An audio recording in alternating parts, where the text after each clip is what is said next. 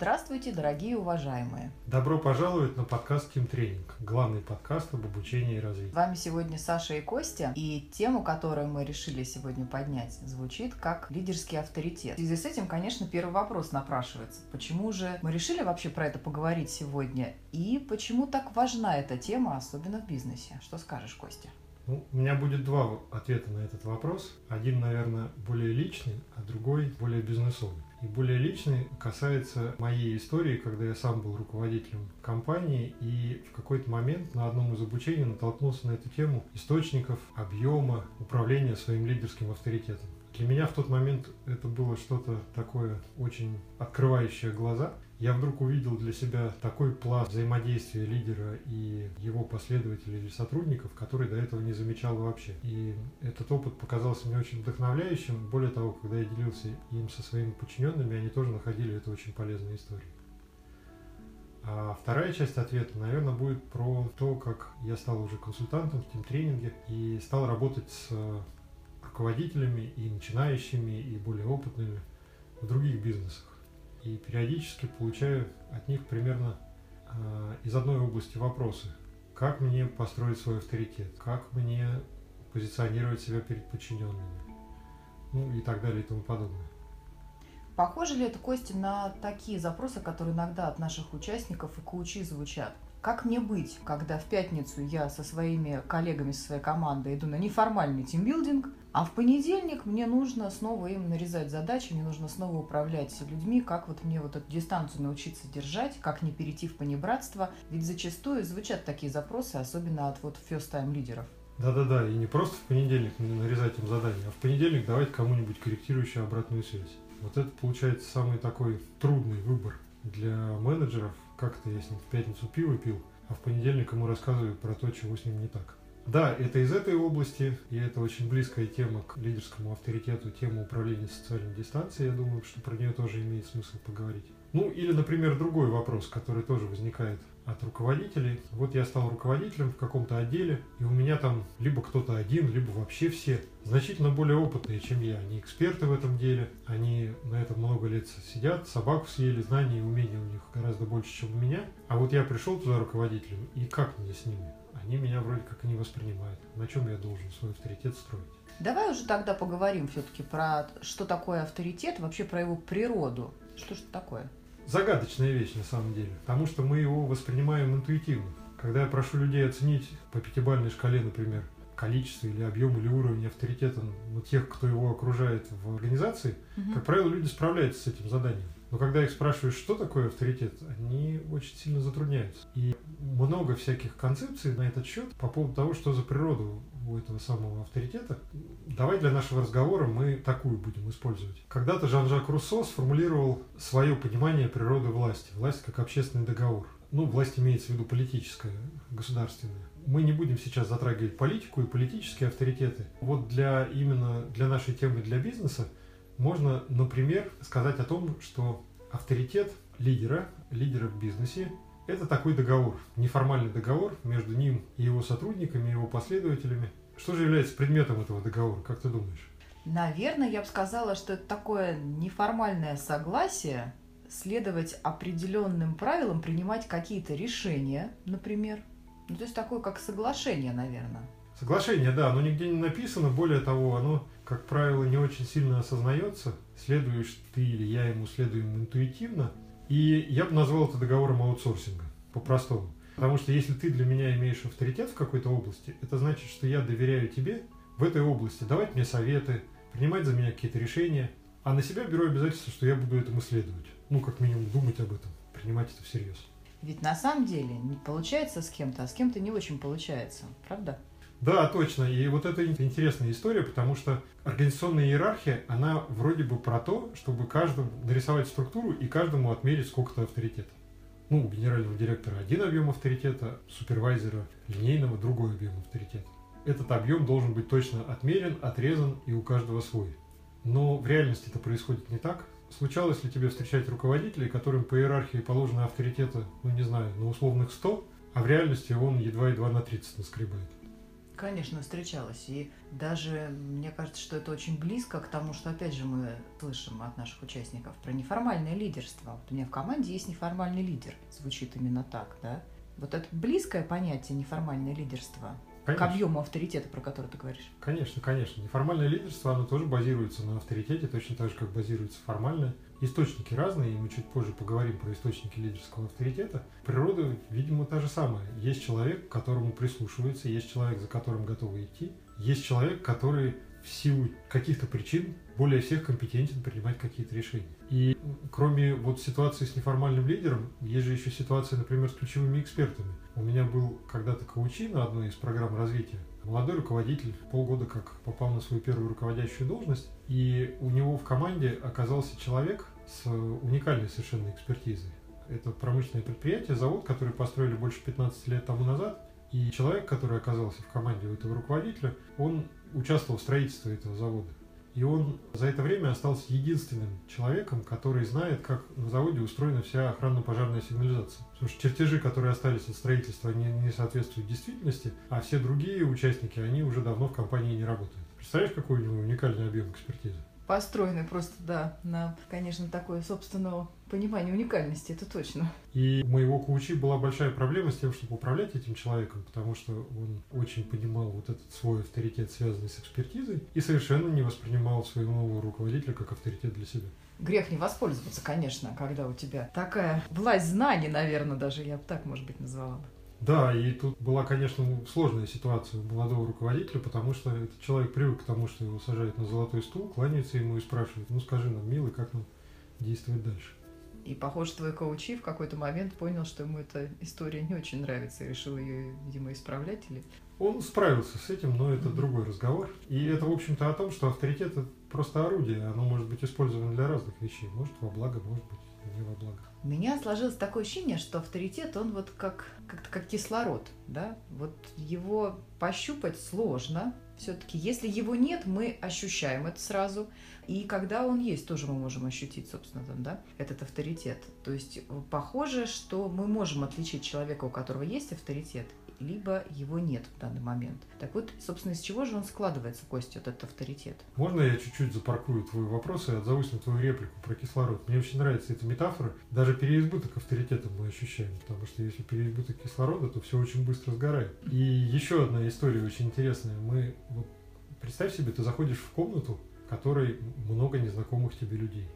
Зашла, же, вошла. Да, ты же все равно сканируешь эту ситуацию и все равно пытаешься из этих, среди этих людей выделить главного. Ну, конечно, я думаю, что бессознательно это происходит. Абсолютно. То есть нам очень важно, поскольку мы существа социальные, очень важно соотносить свое место вот в этой иерархии, которая реально между нами складывается. Нам очень важно понимать вот в этой э, группе людей, в которой я оказался, а где я. Я вот либо на том месте, либо на другом, кто здесь главный, кто принимает решения, кому можно обращаться за помощью и так далее и тому подобное. Поэтому это очень сильная потребность, которая в нас существует. А если говорить об источниках, есть тоже много всяких концепций на этот счет. Та, которой я пользовался несколько раз уже и достаточно хорошо она ложится, что называется, на реальность, это концепция пяти источников лидерского авторитета. Давай вот про нее как раз поговорим. Я, наверное, начну с того, что эти пять источников, они делятся на две большие части.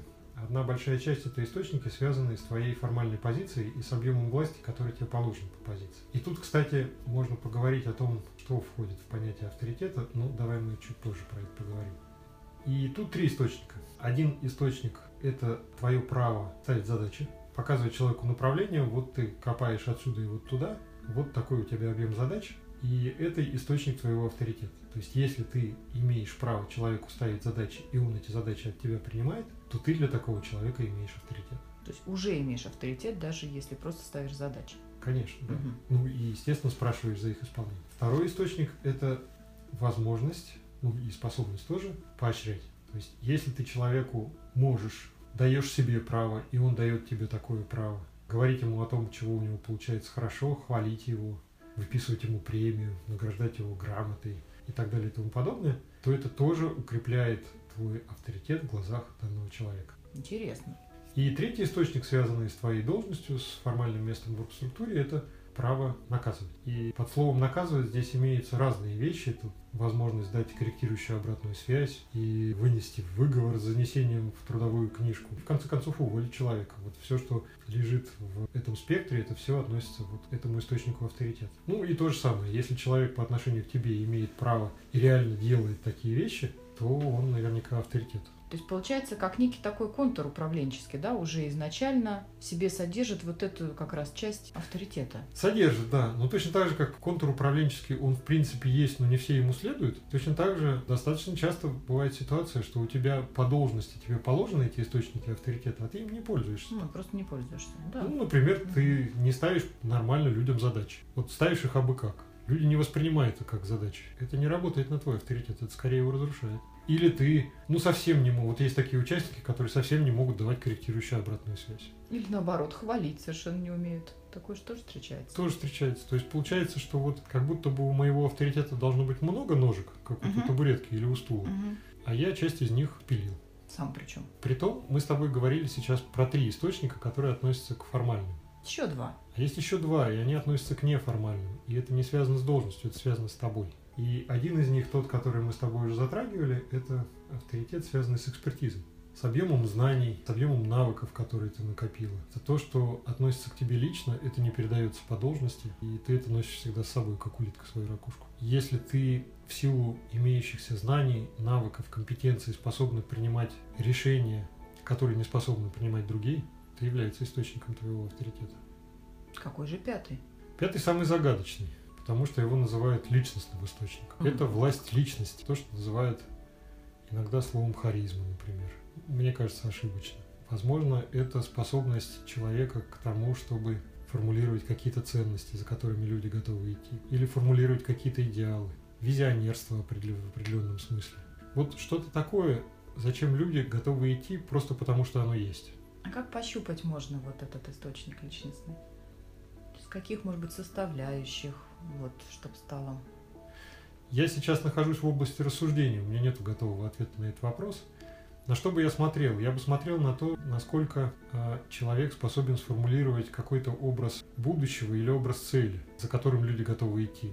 Я бы смотрел на то, насколько человек искренен, насколько те ценности, которые он декларирует, он действительно сам исповедует, следует им. Следует, да. Я бы смотрел на то, насколько человек сам способен не просто куда-то звать, но прилагать очень много усилий, чтобы самому туда идти. Ну вот, наверное, такие вещи. И это вторая часть источников, то, что ты говоришь, да? Вот как раз получается личностный и Эксперт. экспертный, да? Да. Вторая такая группа. Ну и вот, образно говоря, у тебя есть табурет, Мгм. он стоит на пяти ножках, а дальше ты можешь этим распоряжаться.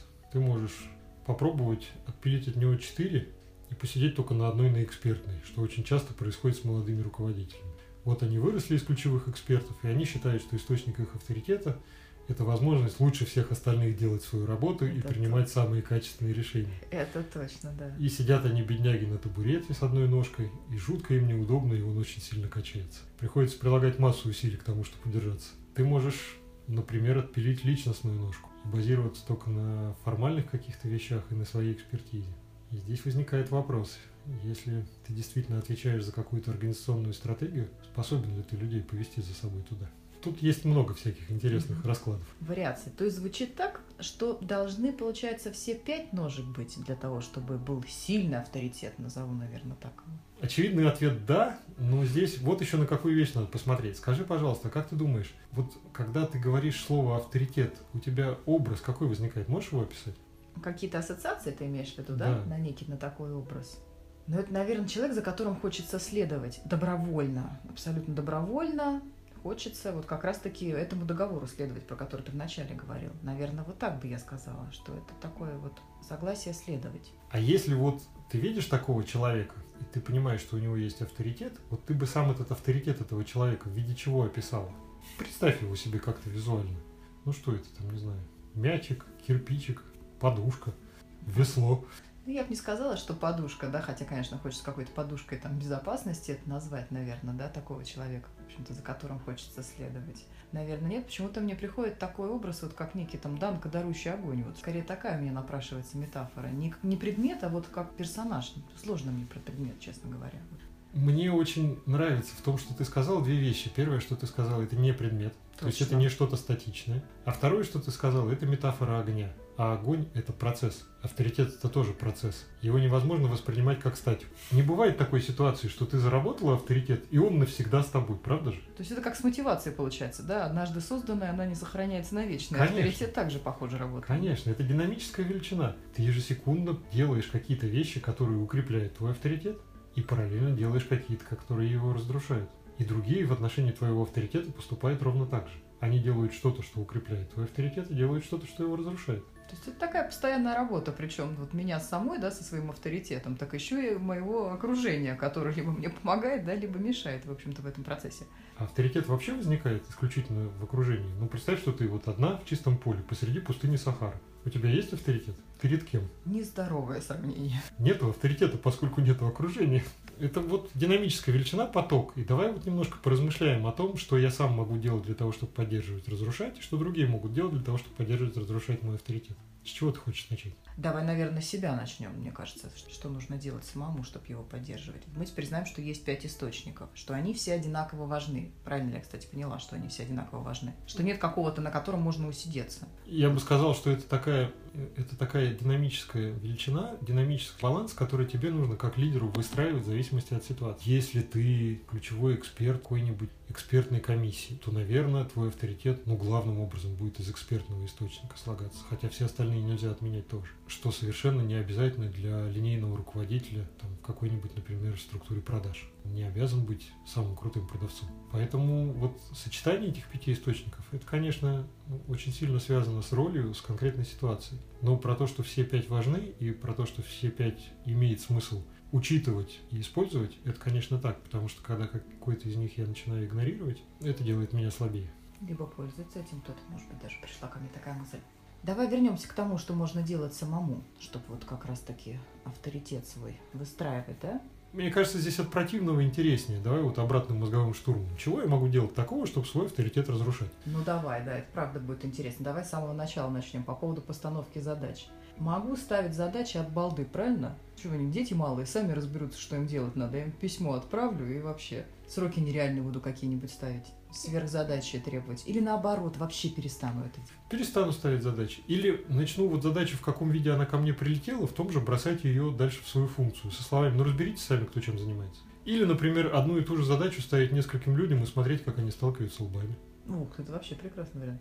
Или забывать кому-нибудь сообщить о какой-то задаче, а потом наказывать его за то, что он этого не сделал. Ой, спросить, конечно же, где оно, да, и увидеть эти круглые глаза а потом уверять, что как, мы же с тобой в коридоре, когда кофе наливали, я же тебе сказал про это. И ты мне головой махнул и сказал, угу, обязательно сделаю, да? Мне кажется, мы нормально накидали. Да, вполне неплохо.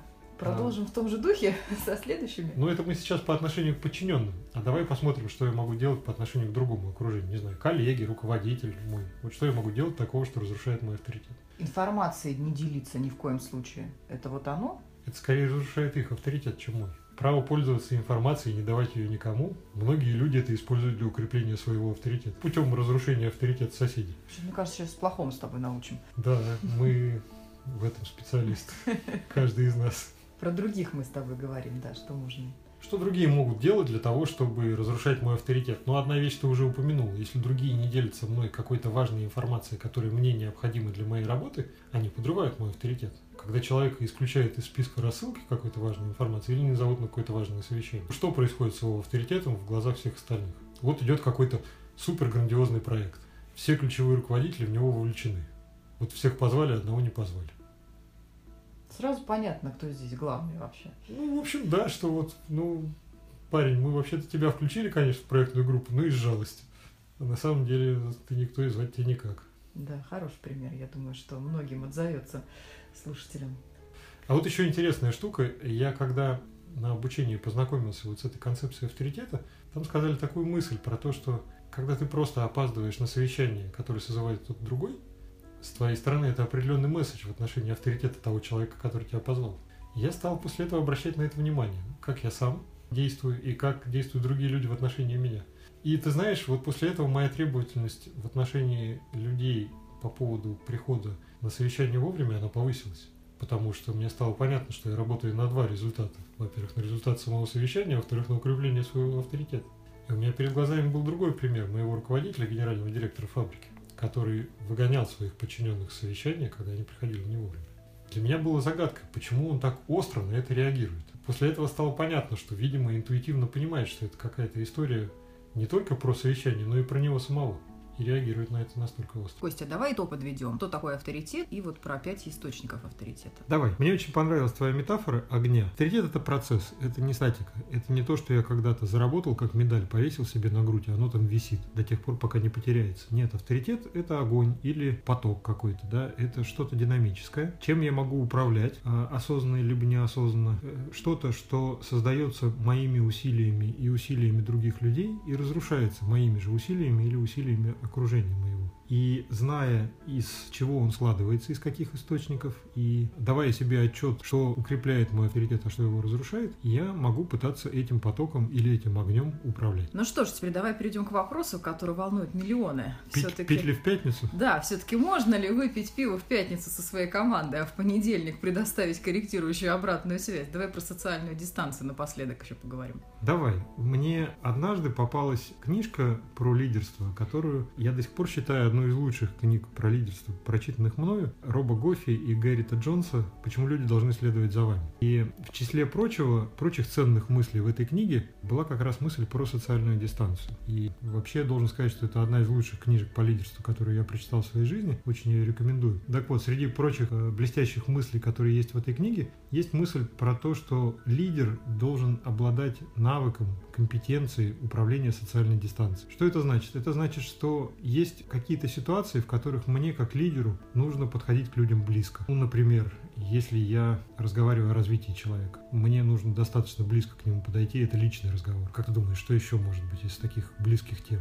Помимо темы развития, я думаю, что та же самая наша обратная связь, про которую мы говорим, это тоже достаточно может быть близкий разговор. Например, э, подведение итогов года. Может быть, да, может быть. Ну, то есть вот что-то такое близкое, личностное. Я думаю, что достаточно близко надо подходить к людям, когда ты пытаешься их вдохновлять и вовлекать, например. Когда ты разговариваешь с людьми о каком-нибудь видении, вырабатываешь стратегии и хочешь, чтобы люди были реально вовлечены, а не просто формально обязаны. Это тоже э, такой, такое взаимодействие, которое требует близкого личного контакта. Эмоциональной включенности другой, да? Да, да. А с другой стороны, у тебя есть ситуации, где ты как лидер должен быть дистанцирован. Ну, например, когда ты спрашиваешь за исполнение задачи. Трудно спрашивать за исполнение задачи с позиции, что вот мы с тобой вась-вась. То есть я должен отойти в сторону и тогда спросить. Или, например, если я даю корректирующую обратную связь и требую какого-то исправления поведения. Это тоже требует определенной дистанцированности. Даже просто увидеть это поведение, которое нужно корректировать, и то нужно отойти в сторону. Признаться себе в то, что ты это видишь и готов про это поговорить. Что очень нелегко многим руководителям, как мы с тобой знаем, Саша. А, и, собственно, Гофи и Джонс говорят о том, что лидер должен обладать компетенцией, управлять социальной дистанцией, осознанно относиться к тому, насколько близко или далеко от людей он себя позиционирует, в зависимости от того, какой тип коммуникации и на какую тему он с ними проводит. И, собственно, мне кажется, что проблема пить или не пить в пятницу, а потом требовать чего-нибудь в понедельник, это проблема не про людей, это проблема про тебя самого как про лидера. Можешь ли ты себе разрешить быть с людьми разным? Потому что, э, особенно молодым руководителям, им бывает очень сложно смириться с мыслью, что лидерская позиция, она позиция одиночки что благодаря тому, что ты можешь, с одной стороны, управлять социальной дистанцией, с другой стороны, это делает тебя все равно таким выключенным из э, коллектива. И тебе приходится воспринимать это как данность и дальше с этим жить. И поэтому молодым руководителям, которые только что были промоутированы, особенно из ситуации, что я был прочь среди равных, а стал их начальником, им почему-то проще сохранять такие понебратские отношения. И тогда, когда наступает момент, что надо требовать, я уже не могу. Я слишком близко. Это же мои близкие люди, да. Да, это мои близкие приятели. Я сам попадал в такие ситуации. Я попадал в ситуации, когда мне приходилось принимать решение об э, увольнении человека, с которым я находился в очень приятельских отношениях, и слава богу, что до этого не дошло. Ему предложили промоушен на то место, где он был действительно к месту, но была и другая ситуация, когда мне пришлось поставить низкую годовую оценку другому человеку, с которым я был в приятельских отношениях, после этого отношения разрушились совсем повлияло, получается. Да? Конечно, да. То есть ты попадаешь в зависимость от той дистанции, которую ты выстраиваешь. И когда я начинаю управлять этим, это, конечно, тоже укрепляет мой лидерский авторитет, потому что люди видят, что я могу быть и таким, и таким. Я могу быть и близким, и душевным, и своим, но могу и потребовать. Вот мне кажется, это как-то так. Похоже, та величина, которую можно управлять и вообще влиять. Быть разным и учиться быть разным. В этом плане очень я люблю ситуационное лидерство Керша и Бланшара и люблю именно за то, что они то очень явно это сформулировали. Что развитие менеджера не в том, что я становлюсь каким-то полным профессионалом в каком-то стиле лидерства. Развитие менеджера заключается в том, что я становлюсь гибким, я могу быть разным. И чем круче я как лидер и как руководитель, тем более гибким я могу быть и более разным. Правда, интересный такой получился разговор. Будем потихоньку его с тобой завершать. И у меня сложилось такое впечатление, что вот в работе лидера, наверное, назовем слово работа, есть какие-то вещи, которые наличие их мы ощущаем, как, например, того же лидерского авторитета, да, и точно можно сказать, есть или нет, да, и есть много таких составляющих, которые сложно померить, но точно можешь сказать, да, отличить одно от другого, отсутствие и наличие. И похоже, что лидерский авторитет вот как раз к этому и относится. Да. И состоит, состоит из таких вот мелочей, из таких действий, которые можно делать, да, и как раз-таки управлять этим процессом. Мелочи и действия мне очень нравятся в том, что ты говоришь. И я бы хотел напоследок такую метафору предложить. А, у меня когда-то была лекция, на которой я присутствовал. Продолжалась она практически полдня. Нам рассказывали про бобров. Очень интересное животное. И в частности, ну вот что, что делает бобер? Он сначала валит деревья, потом строит плотину. Ну вот он построил плотину, а дальше вроде нечего делать, правда же? Две задачи в job description. Да, две задачи в job description. Сначала на, нагрызть нужное количество деревьев, а потом построить плотину. И дальше вроде делать нечего. Так вот, ничего подобного. Когда плотина готова, и есть вот этот вот самый, есть водохранилище, бобер с утра до вечера, с утра до ночи постоянно эту плотину регулирует. Он регулирует количество воды в своем водохранилище, он регулирует сброс этой воды. А вода постоянно плотину размывает, он ее постоянно чинит. Если воды становится слишком много, например, дождь прошел где-то а в верховье ручья, и воды стало много, он свою плотину, наоборот, разбирает и сбрасывает лишнюю воду, а потом заделывает эти бреши обратно. Вот он все время работает на то, чтобы соблюдать вот это вот динамическое равновесие между водой, плотиной, вот этими компонентами своей системы.